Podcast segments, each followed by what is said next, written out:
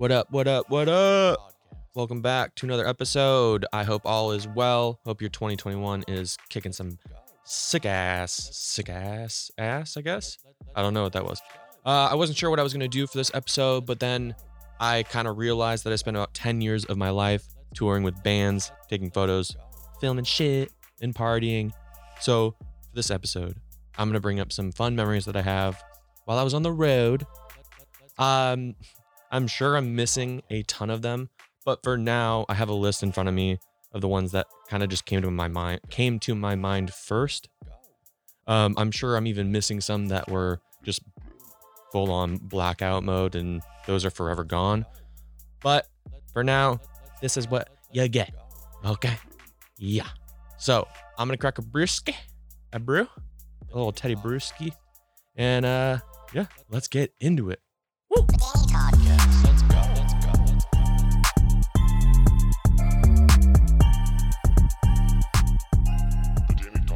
All right. So for this first one, uh, it isn't yet me touring. I guess it was pre-production for uh my very very first tour with the Mice and Men. Jeez, I mean, I graduated high school 2010, so I, I it was shortly. I, I don't know. It wasn't that long after. Um, I know that it was Alan, myself, and Austin. We drove from the Bay Area, Northern California, all the way to Southern California. I don't know exactly where. Part of me wants to say like closer to San Diego, but I could be wrong. But, anyways, we spent all morning driving. Basically, it was Austin driving, me in the passenger seat, and then Alan sleeping the entire time. But you know what? Whatever. Um, also, I found out that five hour energy just makes me more tired. I don't know. So, hey, five hour energy, five hour energy, kick rocks, bro. Kick rocks. But while we were at this studio, and I'll apologize in advance for any of these stories. I'm gonna try my best to like. I mean, I think I have two dates written down. No, I have one date written down. Um, but I'll try and kind of set the scene or the not the year, but like how long ago it might have been. But this is definitely for sure 10 years ago at least. Yeah. So, um, this studio that we were at, of course, they were doing pre-production for the tour. I mean, they didn't have really lights like you know now you go to a sh- you know like for anyone that's toured before like you know pre-production you have well it's for pre-production you got to figure out like the lighting cues basically everything set things up how you want it like set the stage how you would in the normal show yada yada yada so they would practice during the day for a couple hours or something or an hour take a break do another hour or two figuring out the you know the set list playing it through you know all that fun shit kind of makes sense and the other time maybe it was like mm, an I'd say it's an e- it would be an even split. Actually, I would say like 60% practicing for the tour and then 40% just being stupid ass kids. And me and Alan being the youngest. Alan's I think 1 year older than I am, but I think I was yeah, I was freshly 18, not freshly 18, but I was 18, you know, like I'm in Southern California with just some dudes about to go on tour for a month. I'm there. I'm doing my job. I'm taking photos. You know, I'm, I don't even, no, I wasn't even filming stuff at that time. But yeah, I- so I was just taking photos, basically just doing, doing my damn thing. And when it came party time, oh, baby, it was, it was party time. I, and this is when, by the way, Four Locos were OG. They were the OG Four Locos, the ones that they'll make you uh they'll make you do shit. It's crazy. Uh, there's a reason why they are no longer the way they are made anymore. I, I think they were just what was it just fucking malt liquor or whatever it was, and then caffeine, I guess, which kind of makes no sense. You can just go buy a regular Four Loco now, and then buy like a Red Bull. But I guess maybe it was maybe they're getting sued or some shit. But anyways, I don't remember all that we had to drink, but I know for sure in this scenario, in this memory that I have, and I will, I've talked to Phil from Amias many times about this because it's just it's just funny. But we were all drinking and stuff, and I was sitting on this couch and I had for sure already had like a four loco. We had, you know, other booze, you know, there's Jameson floating around or actually honestly at that point, I don't even know if Jameson was affordable. I, I mean, it could have been like a plastic bottle of some Seagrams or some bullshit. But anyways, I was sitting on the couch, definitely drunk, um, as an 18 year old would be. And um, yeah, Phil, he had this really cool knife. Um, a cool butterfly knife, I might add, which I don't know any of those tricks. I mean, I I mean Phil's insanely sick at those tricks. I mean, I have a couple friends that can do the click click click. You know, like I hope you can imagine like the butterfly knife tricks as I went the the sound effects. But basically, I'm sitting on this couch and I open it up and I guess I had it the wrong way. Like you have to have like the blade facing a certain way and I had it the wrong way. And basically I'm sitting there I'm doing just like these one like little like turnover things. and You turn it over and then you flip it back and it closes. Blah blah blah blah blah. Doing fine. And then for some reason I I did something. I was trying to get too freaking fancy with it. Oh, I got a burp. Oh, excuse me. I was dicking around with this butterfly knife. Well, for one, I shouldn't have been in possession of a knife anyways because I don't know how to handle a butterfly knife. Still don't. Traumatized. But then being drunk, extra stupid. So I'm flipping this stupid ass thing around and I flip it real quick to try and close it. And what do you know? The blade, sharp as all frickin' hell, comes and just slices my finger. Granted, it wasn't that bad. I do still have a scar.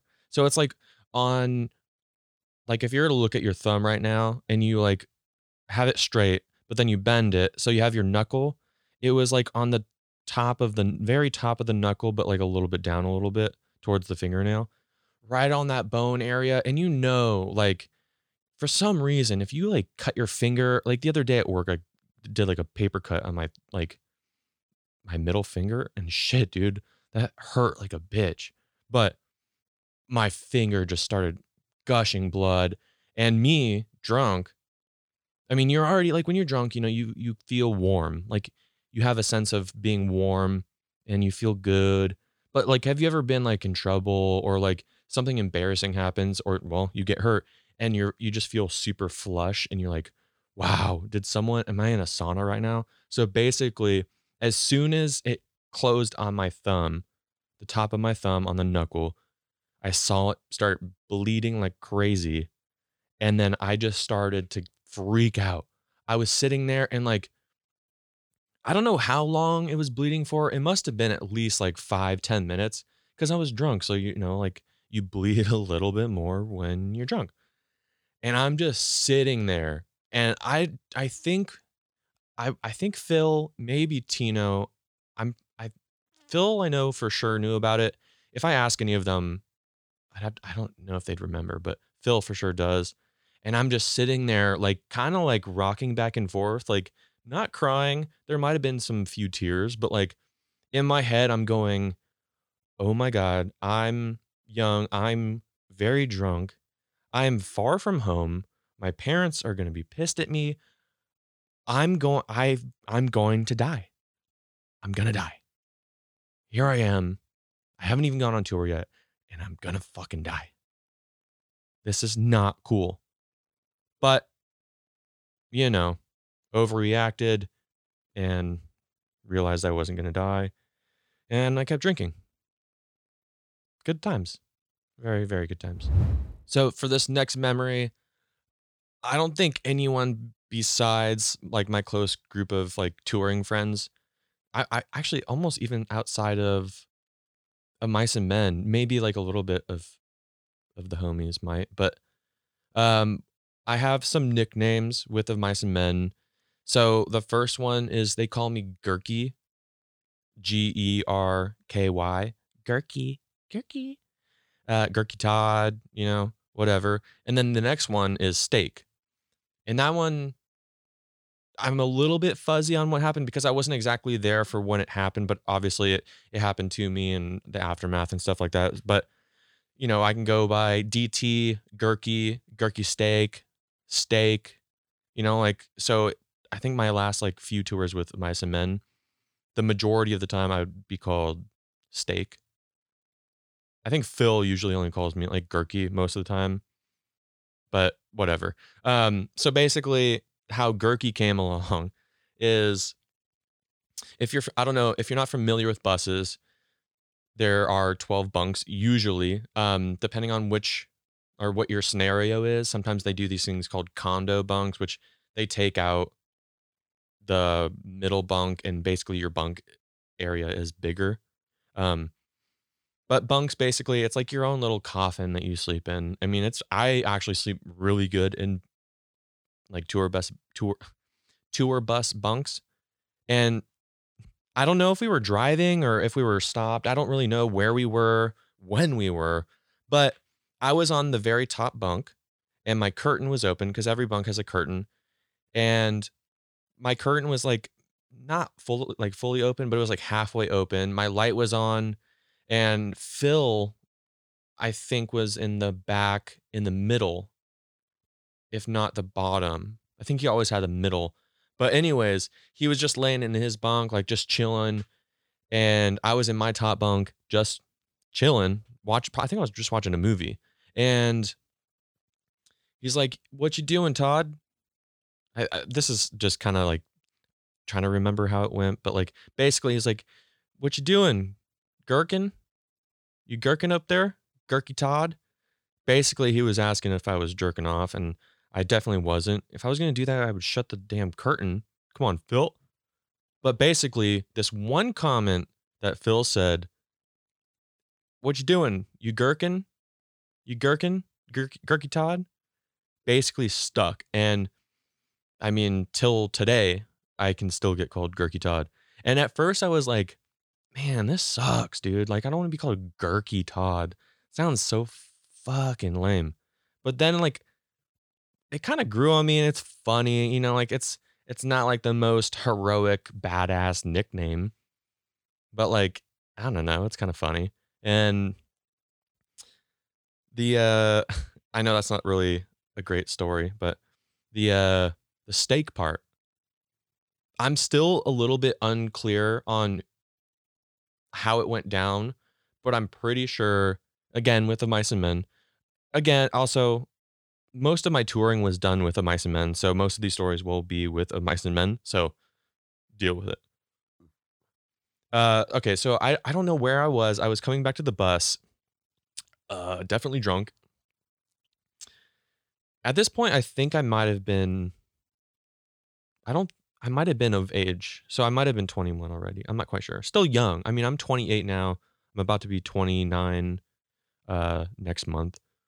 So I'm I'm still young. 21. We'll just call it 21. That's what I think it was. I could be wrong.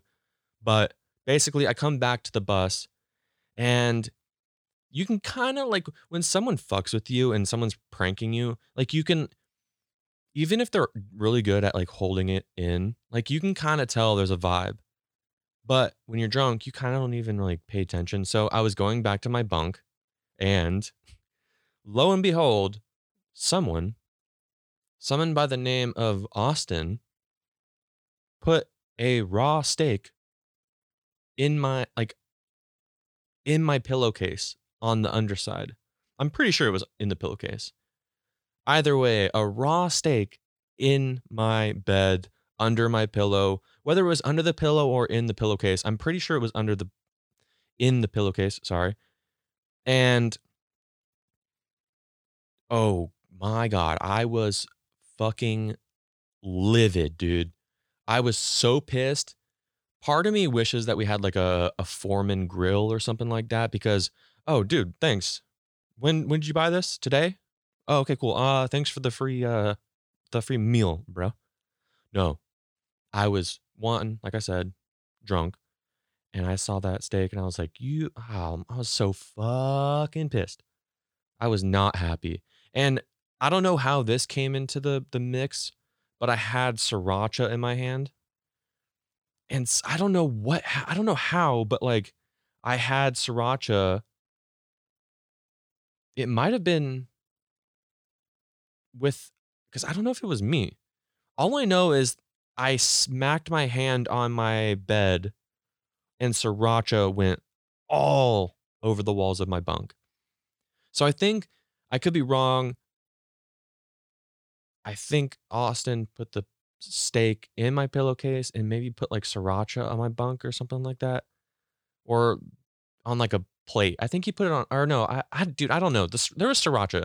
I think I introduced sriracha into the the story, into my own life. Because I was like making food or something and it was on a plate, I think. And I was so pissed. And I just fucking slapped the shit out of this. I think it was part of me, like when I'm envisioning this story, I see a plate with like some sriracha on it because maybe I was like getting ready to like, I don't know, eat a hot pocket or some shit. And I slapped the living shite out of that plate with sriracha on it, and it just went psst, psst, splattered all over my walls. So not only do I have to like get this raw steak out of my pillowcase, now I have to clean sriracha stains off of my own bunk. And well, now, well, at that point, my bunk smelled of sriracha and like cleaning solution, and then like a little tiny hint of steak. So, one of my nicknames from that was they called me Steak. And then you combine gerky and steak, gerky steak. That one's not as common, but either I get called Gerky, Gerky Todd, or just steak. Steak one's kind of cool because I mean, I love steak. And steak, I think, is a lot more, I wouldn't say badass. Badass is way too strong of a word for it, but it's a little bit more manly than Gerky. Oh, what is Gerky? Oh, yeah, your nickname is about jacking off? Nah, not into it, bruh. But I embrace it. I embrace it. Gerky or steak? Gerky steak? I don't know. Whatever, bro. To the next one. All right, this one's a little bit more recent and it's not with a band. It was with a DJ group or well, it's two people, but one guy goes out and does like the actual shit. But uh, a DJ of the name Bassjackers, uh, they are pretty big, and I, I got hired by them through Breathe Carolina because I went on tour with Breathe Carolina in Miami. Ooh, I'm so sorry. This beer, Whew. Drake's Aroma Coma, not bad. Indian Pale Ale, 8%. I'm about three in. So excuse me. Anyways, uh Bassjackers. It was a two day thing. I fly in to Las Vegas, and then the next day we fly, like next day in the morning, we fly to Arizona. Two and done. Fly in, fly out, fly in, fly out, home, done. Said and done boom. So I fly there. I have this nice ass hotel room. I think it was at the Delano in Vegas. Super pumped. Him and I get a workout going on, and you know, we're having a good time. And then at some point, we have to go to the Daylight something, Daylight Club. I, th- I don't know what it's called. I know it's Daylight. It's a outdoor pool. And because he has a set there, and dude, it was fucking awesome, man. Like, I've never had so much Dom Perignon. Uh, I'm probably saying that wrong, but some Dom P. I have my own personal bucket of like Budweiser, just come, you know, just showing up, you know, having a great goddamn time, you know, like walking around this pool, you know, getting cool photos, you know, just chilling, you know, like getting good content, having a great goddamn time. Sorry, God, I love you. Um, you know, kicking ass, taking names, his set's over. We end up going to what's it called? It, I think it's like the old Las Vegas Strip, like Gold Nugget area and whatnot. And you know, we get some crazy ass like tourist shirts. I got like one that has like a peace sign. And it's tie dye as shit. Like it's crazy. It's fun. It's great. And then I think we end up going from there to Omnia because his buddy was DJing and and stuff like that. And And then after that, we go to a strip club, and that was a great time. Like just a, you know, like maybe six people. We're just kicking it, having some drinks at the strip club. We don't get back to the hotel until I think 4 a.m.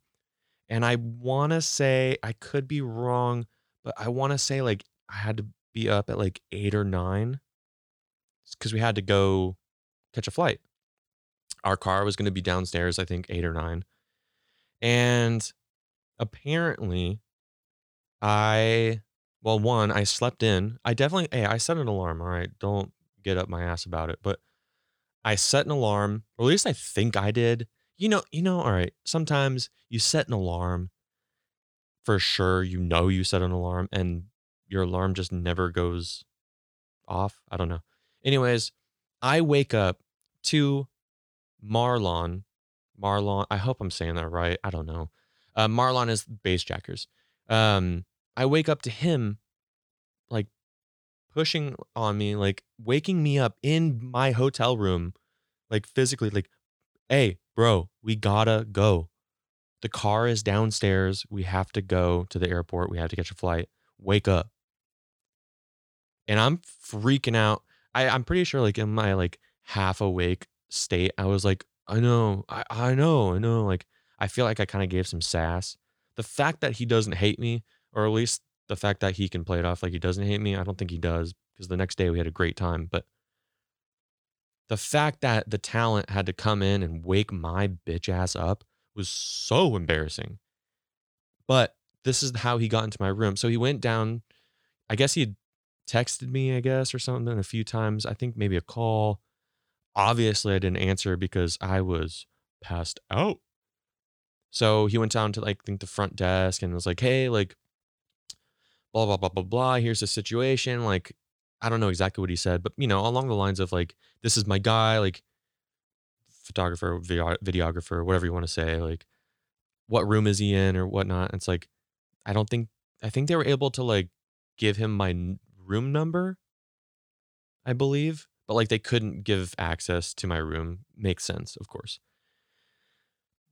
Um, well, the way he got into my room is my drunk ass didn't shut the door all the way, which is weird because these doors were like pretty heavy.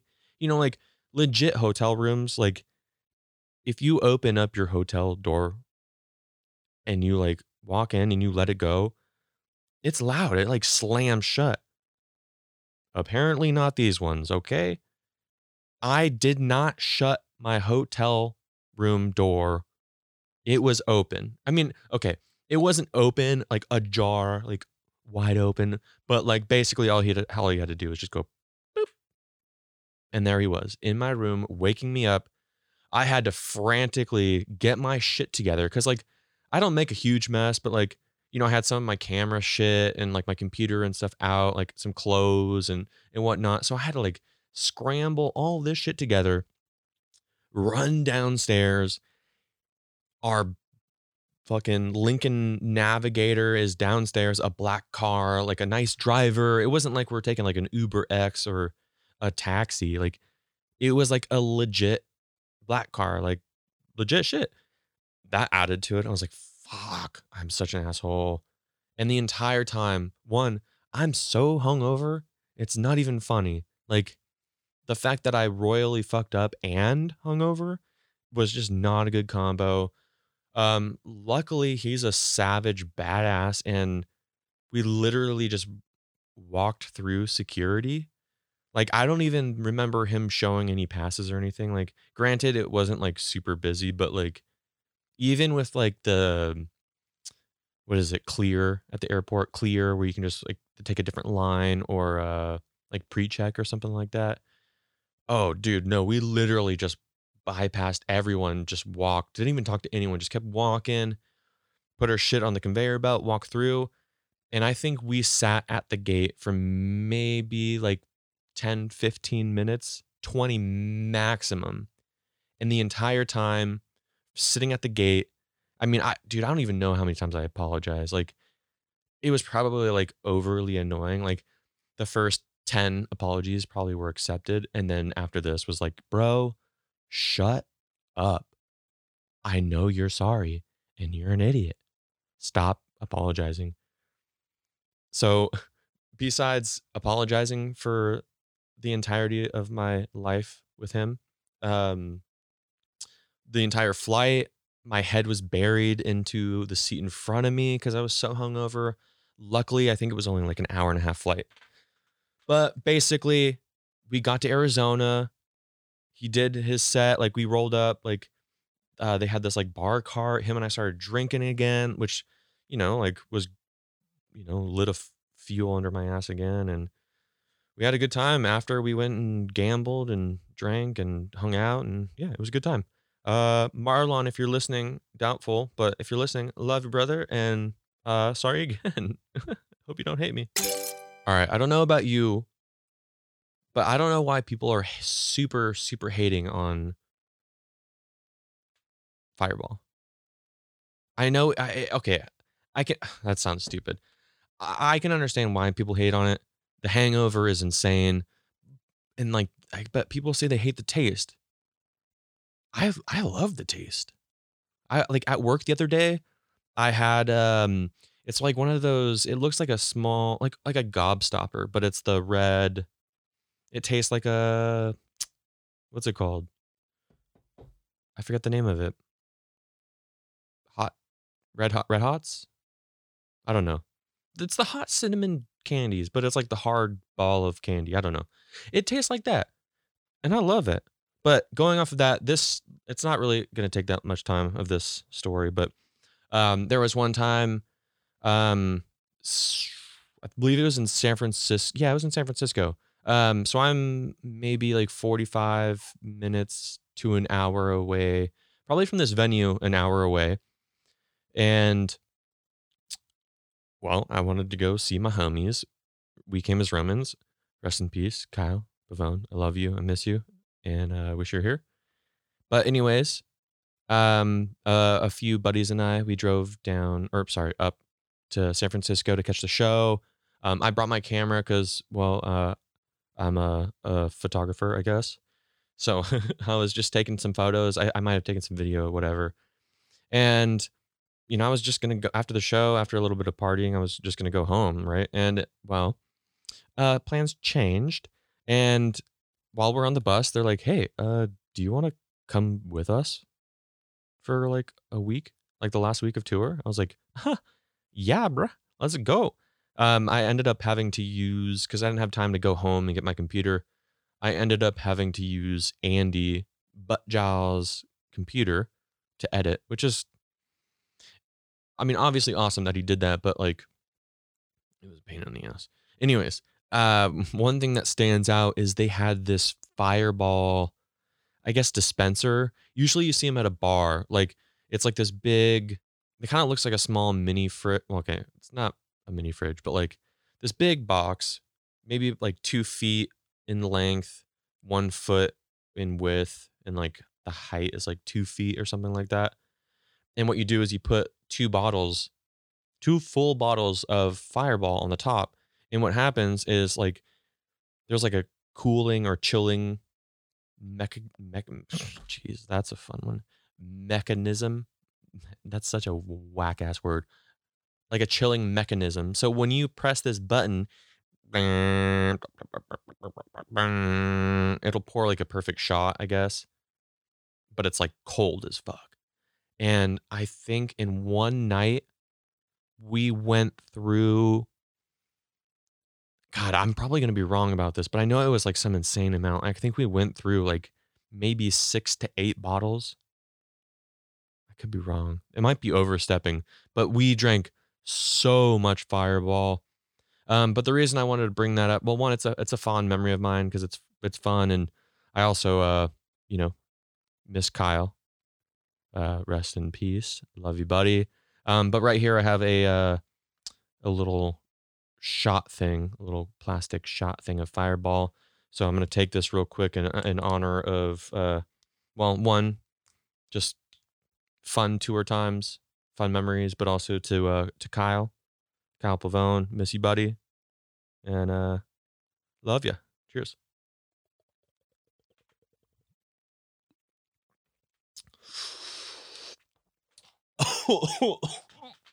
oh, jeez. It's like you took the all like uh the entire box of Red Hots and you like chewed it aggressively for 5 seconds and then swallowed it. Oh, wow. Whew. Anyways, onward. All right. So if you don't know me at all, which probably most of you don't, I, besides like the touring world, I used to play hockey most of, okay, so touring about 10 years of my life. Before that, I was heavily, heavily into hockey, very top, you know, tier of hockey. Uh, when I was 16, tried out for juniors team, shit like that. Basically, I traded my maybe potential career of hockey for a camera and then touring happened, blah, blah, blah, blah, blah, blah, blah. But on Warped Tour, I believe 2012, I was with Miss May I and I, um, falling jeez, can't talk. That fireball, Jesus. I feel it going down my body or whatever. Um, Falling in Reverse was on that tour as well. And I guess Ronnie Radke, I don't know if it was just him, but he brought, I, I want to say he brought two nets. I know he for sure, for first, yeah, no, it was just one. He brought one net, I think. But anyways, what we would do is like the the shows where you have like the amphitheater. You know, the amphitheaters usually have this nice slick concrete floor. So what we would do is this is I think we played a couple times, but this time um dude, it was like it was so fucking sick. A bunch of just band dudes and crew and shit like that just playing a bunch of like street hockey, you know, like sticks and then that orange that neon orange hockey ball. And I was on the same team as Ronnie Radke, obviously because that was the best team and not to toot my own horn, but I was mm, probably the best one out there. I was just scoring goals, baby, left and right. Oh, just mopping the floor. And it was great. It was great. A lot of high fives because, well, we were kicking ass. But at this time, I believe he was, I don't know if he was dating her or whatever. But if you've ever watched Spy Kids as a kid, and I know I did, which is why I'm so, I was just so like in awe of this person being here.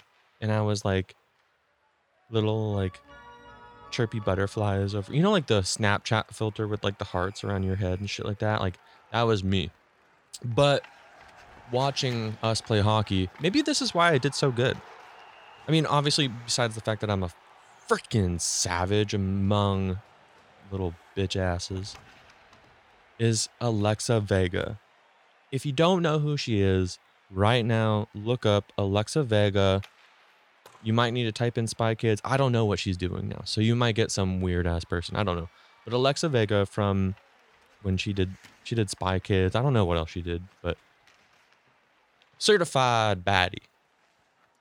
And I like a weirdo was playing with a phone in my pocket I don't know. I must have had shorts on and, you know, basketball shorts and you have like a, a phone in your pocket. Like, no matter how tight you tie that waistband drawstring or whatever, your phone end up, ends up like outside of your shorts and it's like hanging way too low and it's like weird and shit like that. So, like, it took me like a little bit of time to like work up the courage to to walk over to Alexa and be like, "Hey, do you mind holding my phone for me for a second?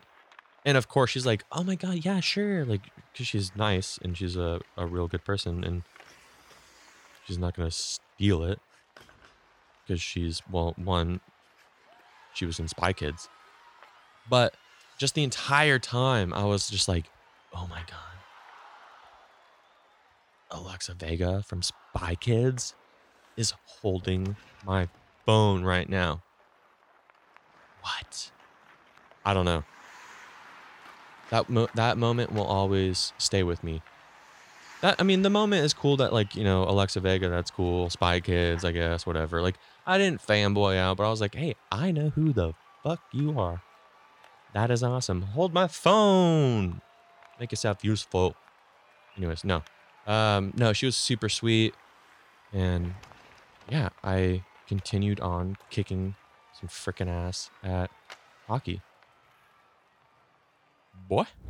Strippers, baby! Fellas, strip clubs. Pretty sick, huh? Good way to waste your money. But it's also a good time. And also, sometimes they have dank ass food. This is not one of those stories about food. I know I've talked about it before where I'm like ass kicked by, you know, a, a dancer at life size tic tac toe and there was delicious steaks and, and shit like that. But this one's a little bit different. And I believe we were in Nashville. And I believe so the night before, went to the strip club. I forget who went, but I was on tour with the Mice and Men, and I don't I don't know who went. Um and I'm not saying that because I don't want like to air anyone's dirty laundry or some shit like that. But nothing bad happened. Just we went to the strip club, had a good time, had a good time, and well, I mean, there were some like rocker chicks that were like the talent, the dancers, and we all, you know, after their shift and whatnot, like we all like everyone was kicking it, like it was a decent group of us, and then like a decent group of them, and you know, we're all just shooting the shit, having fun, like no one like specifically was like macking on anyone. It was just like, hey, we're here for a reason. And then you kind of know some of the people that are here. And let's hang out. Let's have drinks. Cool. Great. Oh, by the way, we have a show tomorrow. Would you guys like to come and hang out? So, fast forward to the next day.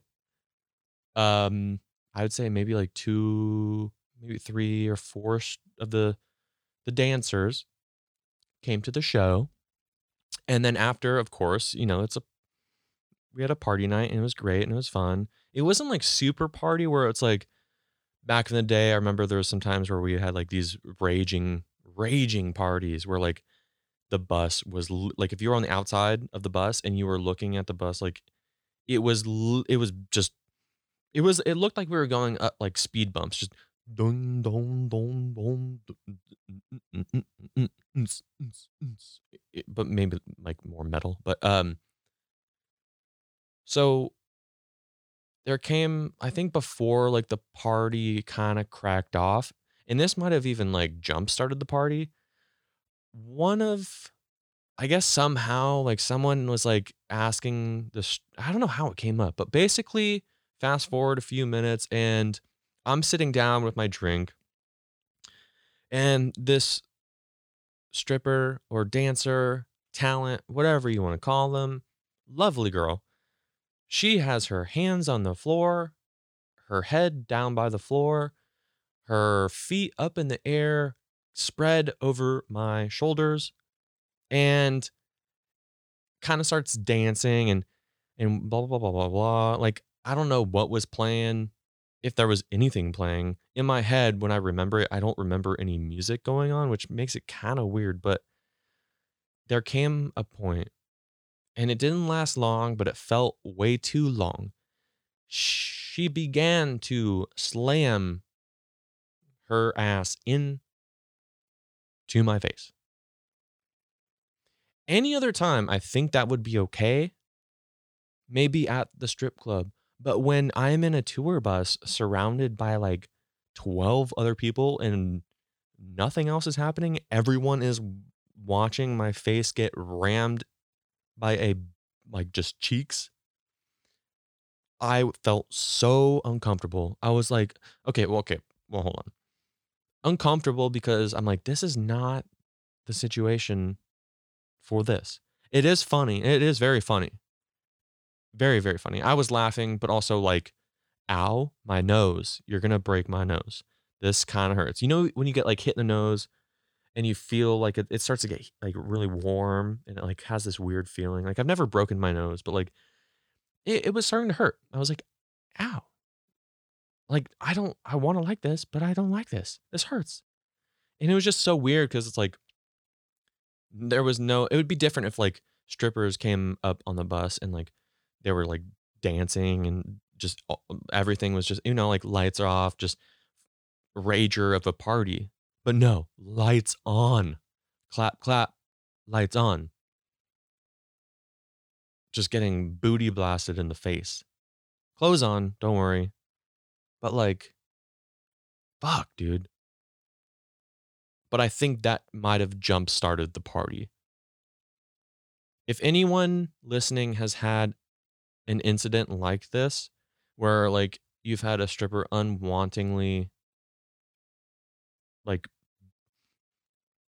break your face with their butt, let me know. It was strange. But looking back on in the moment, it was uncomfortable. It was very, it was conflicting. It's uncomfortable because everyone's watching. It's not the vibe for this at all. But here I am, sitting on the bus, not trying to spill my drink and hoping that my nose is not bleeding. Good times. Yay.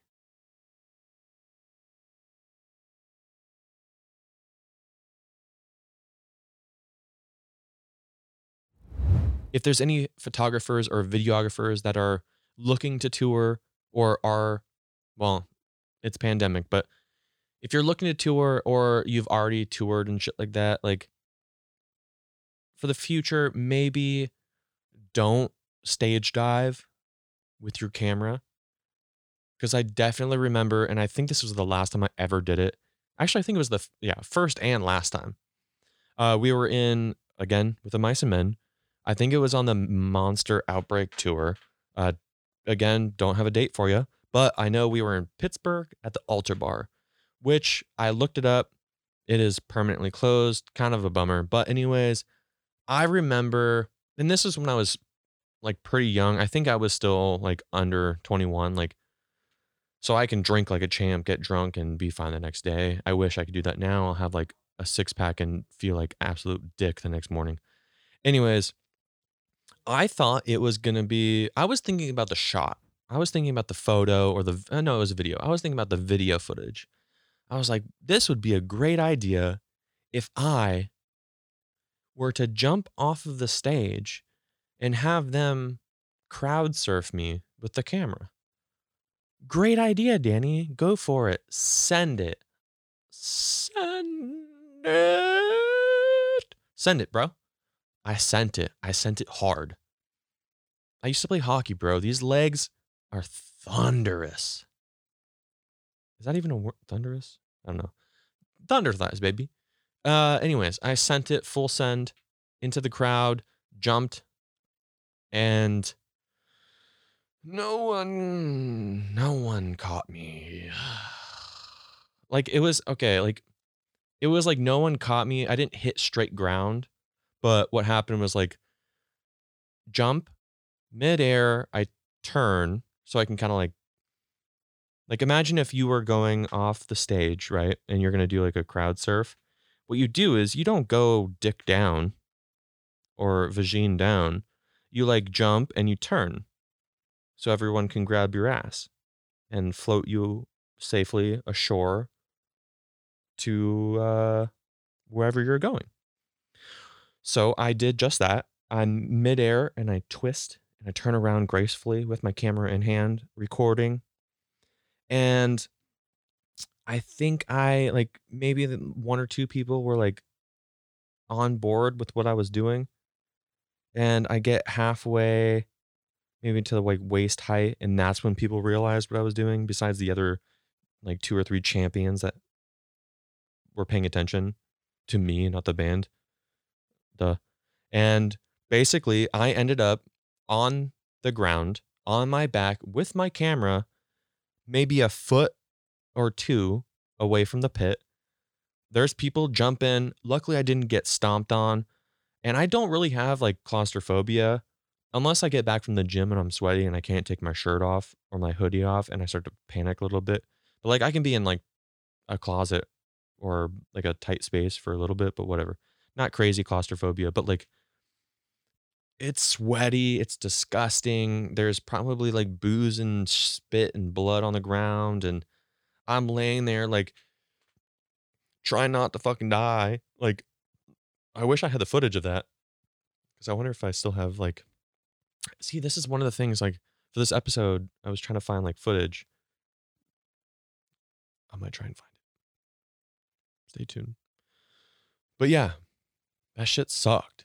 I highly sug- I highly suggest that if you are a photographer or videographer, if you're gonna like stage dive, maybe like wave to the people in front, like, "Hey, I'm gonna do it. I'm gonna, you know, maybe like do like a swan mo- movement with like your hands and arms, like like a swimming motion, like breaststroke, breaststroke. I'm gonna go and do that. Hey, yo, you, I'm gonna dive.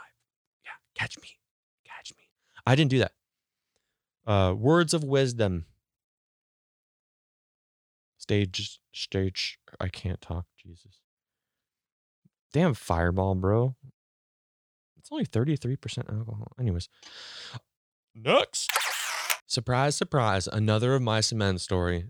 Of course. I think the rest of them are hmm, one, two. Yeah. Um I want to say this is 2012. I know for a fact we were in we were in New York. New York. New York, New York. No, no, sorry. No, no offense. I, I butchered that. Anyways, we were in New York and we played a gig. I want to say so it was a Mice and Men. I think Sylar played on it. I don't know the venue, but basically like a bunch of suits came out to the show. And after we went to a bar, we got shitty. Um, I think we also ended up at a strip club, which basically we got kicked out of. I think no, I don't know if we got kicked out, but basically like we all like 10 deep went to a strip club and we literally just went to the bar and drank beers. Like we didn't even pay attention to the dancers. I'm sorry, I know it's shitty, but it happened, whatever. Um we leave the strip club. Um some people uh, most people leave and it leaves myself, Alan, and our merch guy, Mark. I don't know if he I don't know.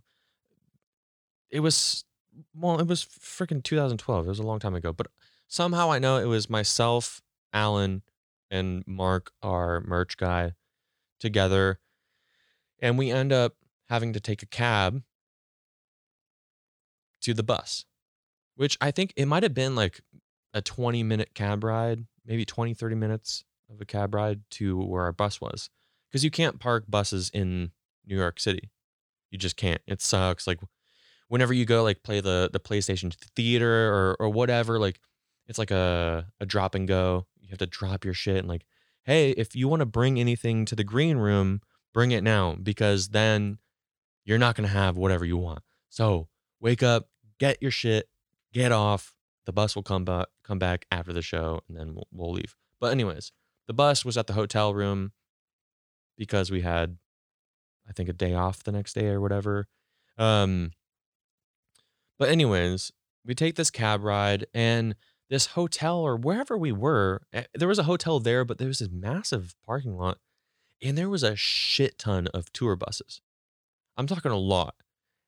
And funny enough, there was one bus that looked like pretty identical to the bus that we were on.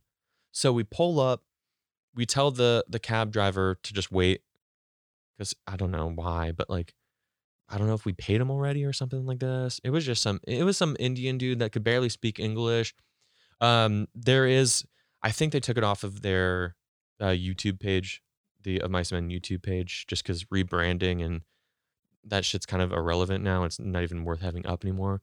Um I got to I have the footage somewhere. I got to find it, but basically we have this cab driver waiting right by the bus and we're like, "Oh, okay, cool. We're just to punch in the door code and walk inside our bus as what we thought would happen. Well, all three of us try the code, and I'm filming this entire thing, and the code is not working. We try it so many different times. Alan, the entire time, is just trying this code that we have for our bus over and over and over and over, and like it's not working. And meanwhile, I'm filming Mark. He's trying to wake up anyone that's in the bus. And it's it's going to be hard to explain because like I mean, if you've seen a tour bus, you know how long it is, but if you haven't seen the inside, you might not know like where things are within the bus.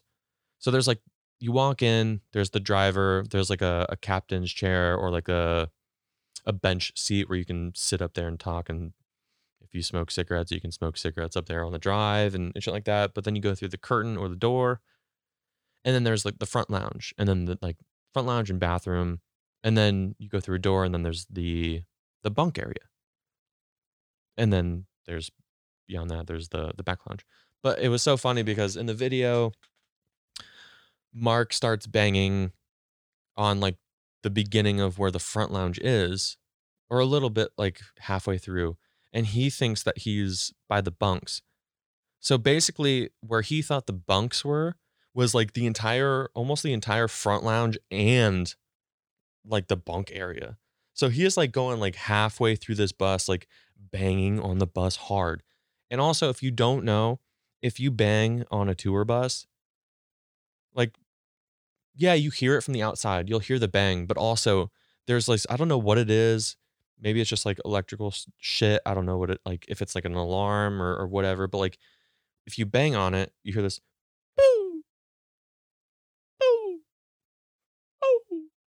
I'm not doing doing it justice, but like if you bang on it, it's like boo. So I don't know what that is, but like you could hear it pretty loudly. And he's just he's yelling. He's trying to wake up our not uh, one of our techs. He's like yelling his name. He's like, Wally, Wally, wake up. Like we were trying to wake someone up so we can get in to the bus. And he's like banging and we try and like we go to the other side and like I ask him, like, I was like, hey Mark, like what's going on? And he's like, Well, our cab driver driver driver is over here. He's asking for this much money and blah blah blah blah blah blah. Like and then out of nowhere you hear Alan Hey, hold on. I got it. Apparently, he got the door open. So Mark and I run over to the front where Alan is. He's opening up the door, and both on I might have taken a step into the bus, but Alan walked up into like where the front door would be, or the uh, like past the driver's seat, and then Mark was behind him, and they both stop and like they start like Alan starts like laughing and kind of like not freaking out, but like he's like, "Oh my god, this is not our bus. This is not our bus." And it was not our bus. So basically, we well, I wouldn't really call it breaking in because like well, one we thought it was our bus, but Alan was just plugging in at one point like when he gave up on putting our code in that we thought it would be. He started just punching in random numbers and eventually got the door open and um, it was not our bus, which is insane.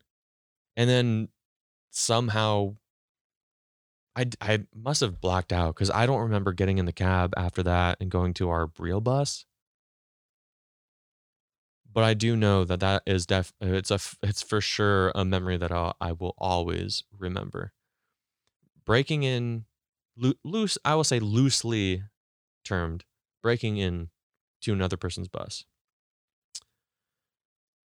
That could have been bad. Imagine just going to someone's bus like we I mean, obviously we're good people. But imagine if that was some just like homeless fucking dude and he was like beep boop bop bop beep beep beep beep bop bus. And the fact that no one was on the bus, like all the banging and like the talking and the yelling and codes getting put in, like no one, I guess, was on the bus. Or if they were, like, were they on like sleeping pills or some shit? Cause like it was loud, like real loud. So I don't know. That's a very funny one.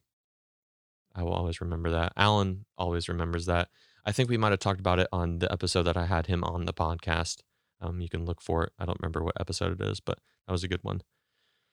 Mm, on to the next one. I need a beer. Hey, what's up? It's your boy. I think one memory that I will never forget. Okay, well, all of these I won't forget because, well, these are the ones that I first wrote down. Um, but one that I think I will always cherish is the fact that I got to go overseas for the very first time. You know, fights, f- fights, flights paid for, you know, getting paid to go overseas with the mice and men. I was so, I've always wanted to go overseas and, you know, I finally got to, and it was absolutely amazing. Thank you again to the Mice and Men boys. I love you so much. If any of you are listening, I love you. I love you. I love you. And it was just such a great experience. But the one thing that's there's so many different memories, you know, in Paris where Tino comes out with two baguettes and uses them as drumsticks and throws them into the crowd, you know, just trying great food, you know, just having a great time, seeing all this like just a different world, you know, like it's crazy. But the time that I will definitely like over everything is when I got to see the Eiffel Tower.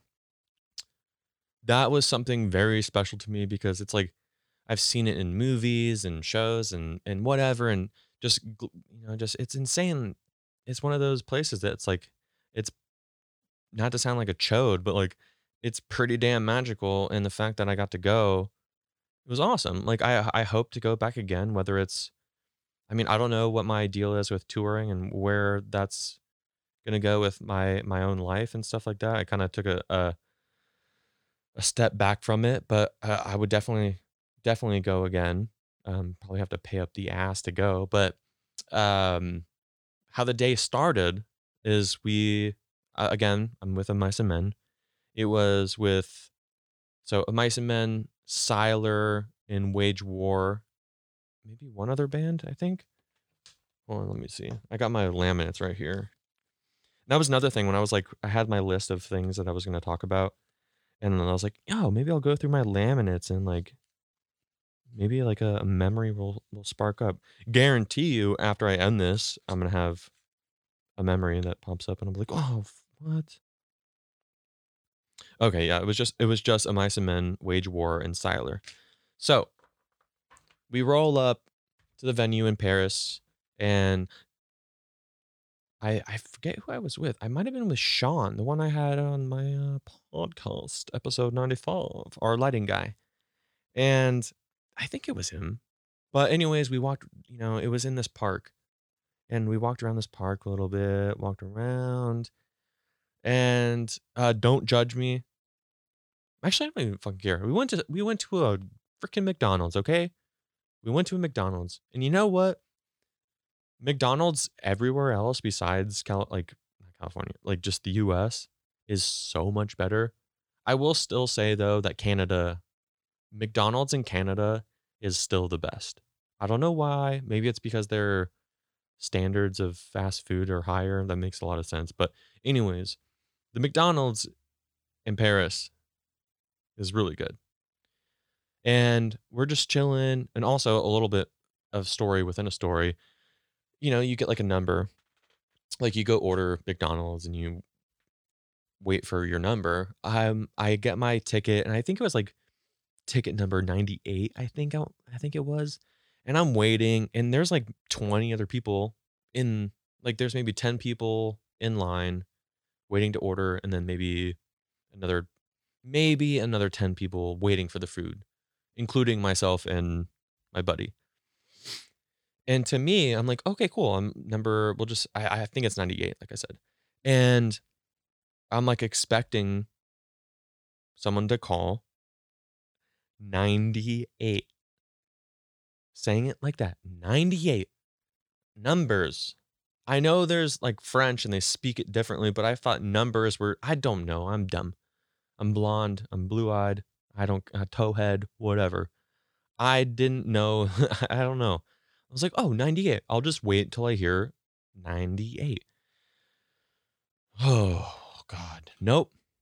They like spoke French through and through. And I was like, what? Like, I kept looking around, like, because no one was claiming it. I was like, I don't know. And eventually, like, very slowly, because I had my like hand down by like my thigh with my ticket. And then, like, I slowly, like, real slow, shamefully just like put it in front of my face with my ticket. And it showed 98. And the lady was like, I don't know what she said because I don't know what she said, but basically, I got my food. But anyways, while we were there, I got a text from Jay, from Sylar, who also I had on the podcast. You can go back and, and find it. It was a really good episode. But anyways, I got a text from Jay, and he was like, "Hey, um, I know it's your first time overseas, and we're gonna go see the Eiffel Tower. Would you like to go?" I was like, "Uh, yeah, uh, I would love to." Um, so I just had to make sure that it was okay with the the rest of the guys. Um, obviously they were totally fine with it because, well, it's my first time and passing up going to see the Eiffel Tower that would have sucked. But you know, I'm there for work and wanted to make sure that it was okay. And you know, we are in an Uber and we're along for the ride, passing through these lovely neighborhoods and just seeing all this fucking shit. Like it's so cool. Like just all these houses, these buildings, like people riding bikes, like it's just so amazing. It's so much different than like anywhere in the United States. And it's amazing. It's like you think Venice Beach, the strip is cool. Fuck that shit, bro. I want to go live in Paris. But it was cool. Like we're talking, like just having a good time, listening to music. Like we're just just having a goddamn good time. And then it was so weird because like we were, you know, just driving and driving. Like it wasn't that far away, like maybe 20 to 30 minutes away. And like we were just like absorbing our surroundings. And then out of nowhere, the car stopped. Like we passed by this big ass building. And then we stopped. And we're like, oh, okay, we're here. Like now we need to go like walk somewhere. And then all of us like look to our right and boom, Eiffel Tower. It's right there. It was just one of those things where it's like, we know where we're going. We don't know how far it is, where it is, what to expect. And then caught in conversation and taking in like the surroundings, we weren't ready to like fully. There was no, I don't know. It was like, there was no lead up to it. Like seeing it from a distance. And as you get closer, it gets closer and bigger and yada, yada, yada. We just passed by this big building and then all of a sudden boom that big square. And then down the way the eiffel tower. And dude it was so fucking cool. I cannot wait to go back there. And that's something like obviously this is a story that i'll tell my kids when i'm older. Maybe not after a shot of fireball but man if you if anyone listening has a chance to go see the eiffel tower highly suggest it. Go walk around a little bit. We walked down to the Eiffel Tower. Um, they had construction, so you couldn't go like pass through for some reason, I guess. But like, it was still awesome. It was a beautiful day. It was hot as shit though. Like some, not scene kids, but like some rock dudes. Like we're all wearing black. Like, come on, don't fool yourself. Like, you know. But we did get some cool photos. Um, if there was any one regret, is not going to see the Louvre. Um, I mean, I'm an artsy fartsy fuck, so like I would have loved to see the Louvre, but the fact that I got to see the Eiffel Tower and basically get paid to do it was fucking awesome. So I, I honestly like that high, hold, jeez, that holds high to me in my mind of some of the coolest shit I've ever seen, and I can't wait to go back. So I know that last memory is kind of hard to beat. Uh, this one is right up there. Um, I don't know if this would be some if this jeez if this would be something that I would uh maybe talk to my kids about, but um, I'm sure you all know who Bam Margera is. You know, Jackass, all that shit.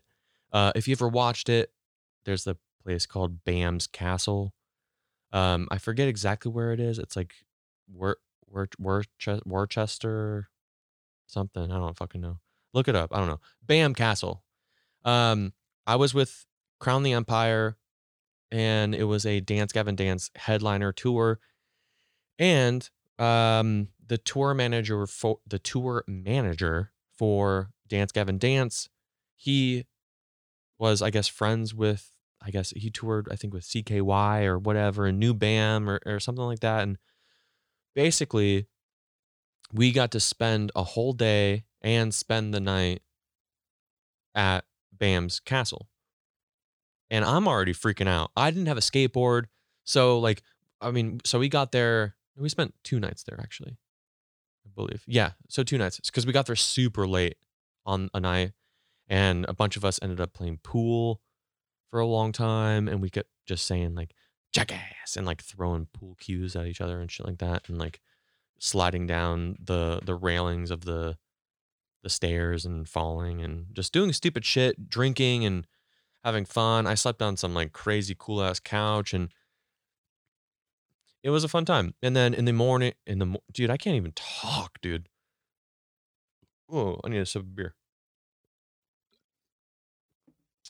In the morning, myself and um, my friend Blake, who is Dance Gavin Dance's uh, merch guy, I also had him on the podcast. I'm pretty sure we talked about it. Him and I woke up in the morning and we went to the mall because we needed some shred sleds, aka skateboards. So we go and do that because, like, I'm not gonna be at freaking Bam's castle where he has a full on like barn skate house, like a skate park in a barn. It's fucking in, it's insane. So we go get skateboards. I bought these new sick ass shoes. They were like light pink and it was like Spitfire band like Spitfire Vans collaboration. Bought some shoes. We got some skateboards. Mob back to the house. Everyone's doing their thing. They're cooking breakfast, you know, doing drugs, drinking. And I I think I grabbed like a quick bite to eat. Started drinking. And then we just went and skated, dude. We went into that fucking place and we just just kept skating. Like I would say we skated collectively for maybe like 5 or 6 hours and it was just dude, it was so fun. Like I even ripped it on the ripstick. Like I took the ripstick up on the quarter pipe and shit like that, dude. It was so sick. Uh eventually Bam came over with one of his buddies and, and stuff like that. So that was cool to to meet him and hang out for a little bit and um he didn't I don't think he skated but his uh one of his buddies came over as well and he was actually actually skating with us or or basic no no we were skating with him cuz he was actually like fucking sick and could do a lot more stuff. But I definitely ate shit so hard. Um, the uh the config the configuration of this like little like indoor skate park has changed now. I think we were the last people to skate that before they tore it all down and like they made some more like bowl like a big bowl style park, I think like that. But anyways, I was going to do like if if you skate, you'll know what I'm talking about. If you don't, whatever. Um I went to go do a rock to fakie. The most basic thing ever. So like you go up the the quarter pipe, your front trucks go over the coping and you just go rock and then you come back. So I would say so I'm like 5'10. So this quarter pipe must have been at least like I think it was like definitely six five maybe seven foot. And what I did, and I'm drunk. I'm drunk. I should not be going up on like any ramps at all. Maybe just stay on flat ground, Danny. So what I do is I go and I have a little bit of speed. I go rock and I have a nice rock. And what happens is when I'm coming down, my front truck hangs up on the coping and I fall call it well because if it's a seven foot quarter pipe my body is not fully at seven feet because i'm a little bit down so call it like six feet. I fall about six feet straight to my back and elbows. And my drunk ass like luckily i didn't oh, dude if i would have knocked the wind out of myself i probably would have like thrown up. Oh, I wonder what happens if you throw up while you have the wind knocked out of you. Is that even possible? Do you just die? I don't know. But basically, it hurt so bad. My elbows, okay, well, for the rest of the tour, my back killed. but my elbows, like they had some bruises on them, like deep ones, and the shit hurt. But you know what? Like, of course, like eating shit when you skateboard, like it sucks, and you're like, fuck, dude, why did that happen? That sucked. No, like this can't happen. This is so dumb. Like, so easy. Like, I got this. But you know what? I was kind of glad because we're at Bam's freaking castle. Someone has to get hurt. Something stupid has to happen. If any that entire day, if nothing wrong happened, we f- we fail. So I'm glad that I could pick the torch up and at least do the bare bare minimum and eat shit on the easiest trick and almost paralyze myself. But besides that, myself and Blake, the same person I was talking about before, if you've ever seen on uh, what was it, Viva La Bam or whatever, the shows where it shows the the castle, he has this snake driveway, which is really cool. It has like built-in like ramps and or quarter pipes and shit like that, and uh, this gorilla and, and whatnot. And um, oh, also mind you, it's fucking freezing, but Blake and I bombed his driveway, the snake driveway, in our uh, chonies, in our boxers, and it was great. It is on film. I'll probably post it. But yeah, uh, that's definitely a memory that is is fond of fond of me. Fond of me? Is that even the correct way to say that? Um yeah, that was a really fun time. It was just just a bunch of dudes, bunch of bros just kicking it. Like a day like a day off. Oh, we're not at a mall, like a, a mall parking lot, like hitting up Dave and Buster's for happy hour. Like, no, we're at fucking Bam's castle. Bam shows up for a little bit, says what's up. You know, we're eating jalapeno poppers. I'm getting shitty and eating shit on the quarter pipe, skating my ass off, bombing driveways in my boxer briefs. You know what? Good time. I'm happy I ate shit. And I also think you can rent that place as an Airbnb. Nuts. Burn this place down. All right. So this last one that I got for you, while it was happening, absolutely sucked. Sucked so hard. But looking back on it, obviously it's like funny now. Or I, I, don't know. I'm torn. Uh, It's bittersweet. I still fucking hate that this happened. But um, it was with Of Mice and Men. Shocker. And basically, our bus had bed bugs. Uh, when we first moved into the bus, I was like sitting on the floor. I was on the bottom bunk and I saw like something crawl over my, like the outside of the bunk. And I was like, what the fuck is that? And like by the time I can get my flashlight out on my phone, like it was gone. And um, no one like I was like it looked like a it looked like a bed bug like, but the thing I, had no proof. I had nothing to show for it. Like I didn't have a picture or anything. It could have to anyone else. It could have been uh, uh, any bug. I don't know a, a normal bug that you might see anywhere. Fast forward to like the last maybe like week of tour. We're in Florida, and we start seeing like legitimate like dead bed bugs. And this shit was insane. I'm not gonna say what bus company one because at the moment I can't remember remember, but their shit. Um, I know Alan posted about it on his story, and everyone was like, "Don't post it." Um, but there was a period of time before we were like convinced that it was bed bugs. Like, I think like a week or two before this happened, like before the story I'm gonna say.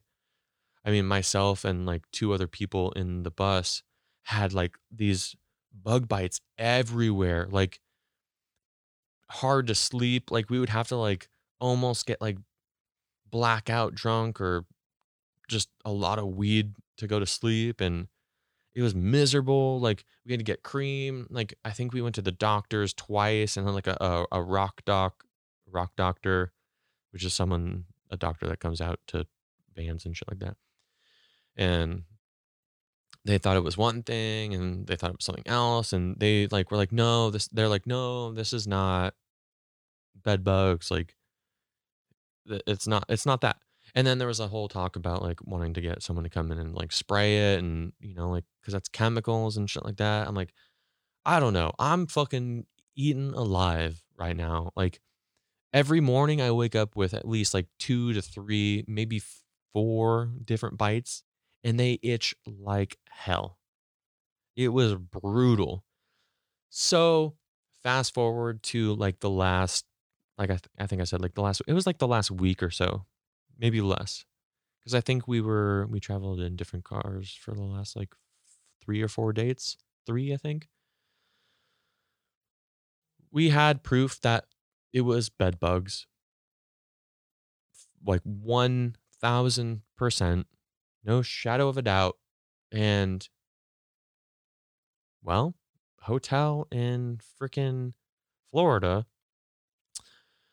we had to pack every well, I didn't have to pack anything, but for the sake of the conversation, um, everything was packed up into like the the gear and everything was packed up into like the U-Haul, like so band gear, everything that was in the trailer for the band, like their guitars, drums, literally like everything was packed up into this U-Haul, including our suitcases. So basically we had to move out of our bus. Just on a on a whim, just hey everyone, chop chop, empty out, let's go. Empty it into U-Haul. That's it. We got to move out of this bus. We can't we can't be in it. And um, well, for the last, I, I I think it was three days. I think it was three days of driving in what we were driving in. So instead of being in a bus, we were in two different cars. One was a Ford. I, I believe it was a Ford Fusion. I uh, asked our guitar tech if he remembered, but he didn't remember but I, I'm pretty sure it was a Ford Fusion.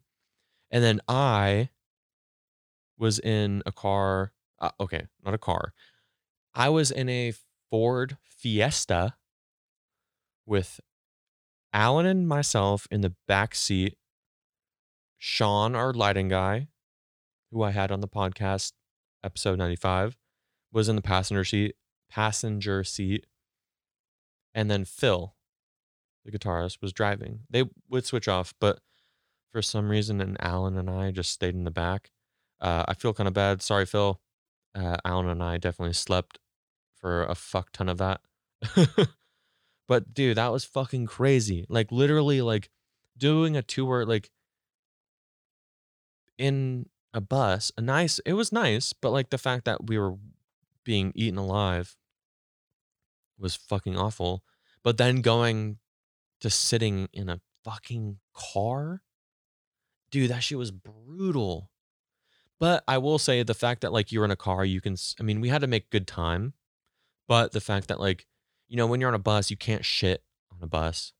Also, my uh, my friend Adam Elmakias, he has a uh, a new podcast called "Don't Shit on the Bus." Check it out. Um, he's talking about some real good information. Anyways, you know, we you can stop wherever you want to. You know, the bus driver is more or less like inclined to stop places, like unless it's like an emergency. Like he's got to make good time. He has shit he has to do. He has a sleep schedule he has to abide by. Like all this shit. Like, but the fact that like, oh, dude, it was so bad. And that first day that we drove, no, no, we drove in. The first time we had to drive in was to New Orleans, and then that night our drum tech and I, we went out onto Bourbon Street and got hammered. And then woke up hungover and I had to sit in a car. It was brutal. Yeah, shit's rough. Shit's rough. Had to leave my hockey stick, bro. Yeah. But hey, it was only a, a Sherwood. I rocked the wood the wood stick the wood in Sherwoods. It was like 35 bucks, but I like that stick, bro. Ah. Anyways, it's been fun. Um, I'm probably I'm gonna try and do this again. I'm gonna try and think up some think up some more memories. Damn, I'm a little drunk. Sorry about that. Um, I'm gonna try and maybe do this again, but maybe have like maybe do like segments, like because I know this is kind of broken up, but like I'm gonna try and call some of my touring buddies and like maybe do like little tiny segments of talking to my friends about memories and, and shit like that, or like best memories, scary moments, fucked up things, like all that shit. So if anyone listening has toured with me or just tours in general, and you have some crazy story, funny, uh, I mean, sliding down the road backwards in a bus in the a snowstorm like I did with what was me, you know, like if you have anything, you know, holler at me. If you have my number, text me. If not, Instagram or Twitter at it's Danny Todd. And um, yeah, for everyone listening, thank you so much for tuning in. And I will uh, see you next weekend. Or I won't see you. You'll hear from me. Bruh. All right. Love you. Peace.